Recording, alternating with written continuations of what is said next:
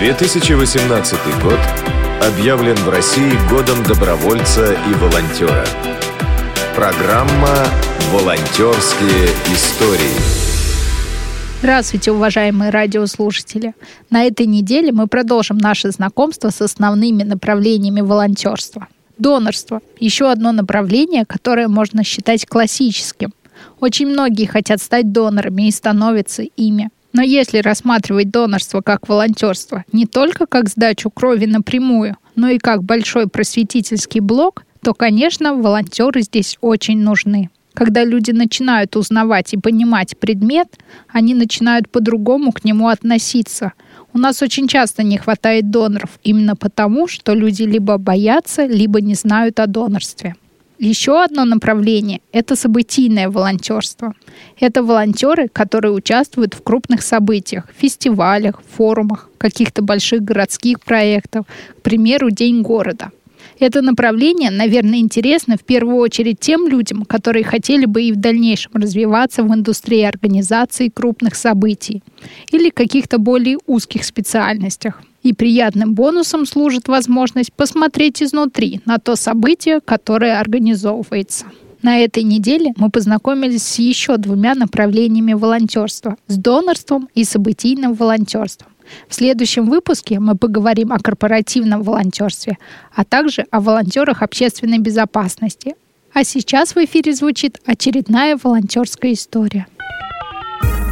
Меня зовут Николай Новак, и я уже второй год в программе «Большие братья, большие сестры» с замечательным младшим моим братом Сашей Любченко из э, интерната «Ромашки». Первое, зачем я хотел э, войти в эту группу э, «Большие братья, большие сестры», потому что во время обучения в Америке встречался с такими парами, большой брат, младшая сестра, и видела, что это очень интересная такая необычная дружба, которая наполнена смыслом я хотел такого смысла добавить и в свою жизнь также. Тем более, что я жил и рос в семье один, и у меня никогда не было младшего брата, и мне всегда очень хотелось, э, скажем, кому-то передавать свой там, опыт жизненный или просто советы.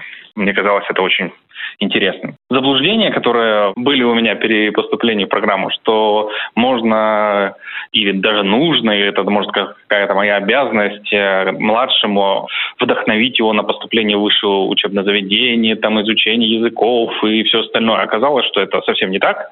Это как бы весьма опционально. Самая основная задача моя как старшего брата – это давать ролевую модель младшему о том, как себя вести в обществе, как вести себя там с друзьями, со, со взрослыми, как быть более самостоятельным. То есть весьма прозаичные для нас вещи, для тех, кто живет в семьях, а, но те вещи, которые абсолютно никак, ну, их невозможно преподать в интернете. Их можно только перенять через общение с кем-то, кого ты уважаешь.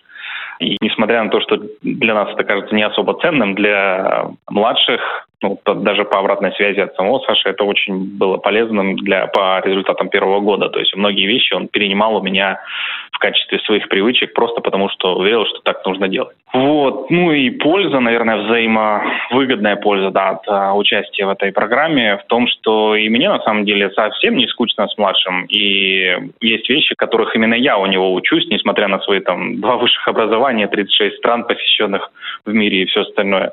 Я учусь у него быть в моменте, учусь э, больше уделять внимание там, физические нагрузки, учусь э, более непосредственному общению с людьми, и, у него, ну, и действительно у него есть чему поучиться, у него своеобразный характер, и мы оба очень рады, что сошлись характерами и помогаем друг другу в тех или иных областях жизни.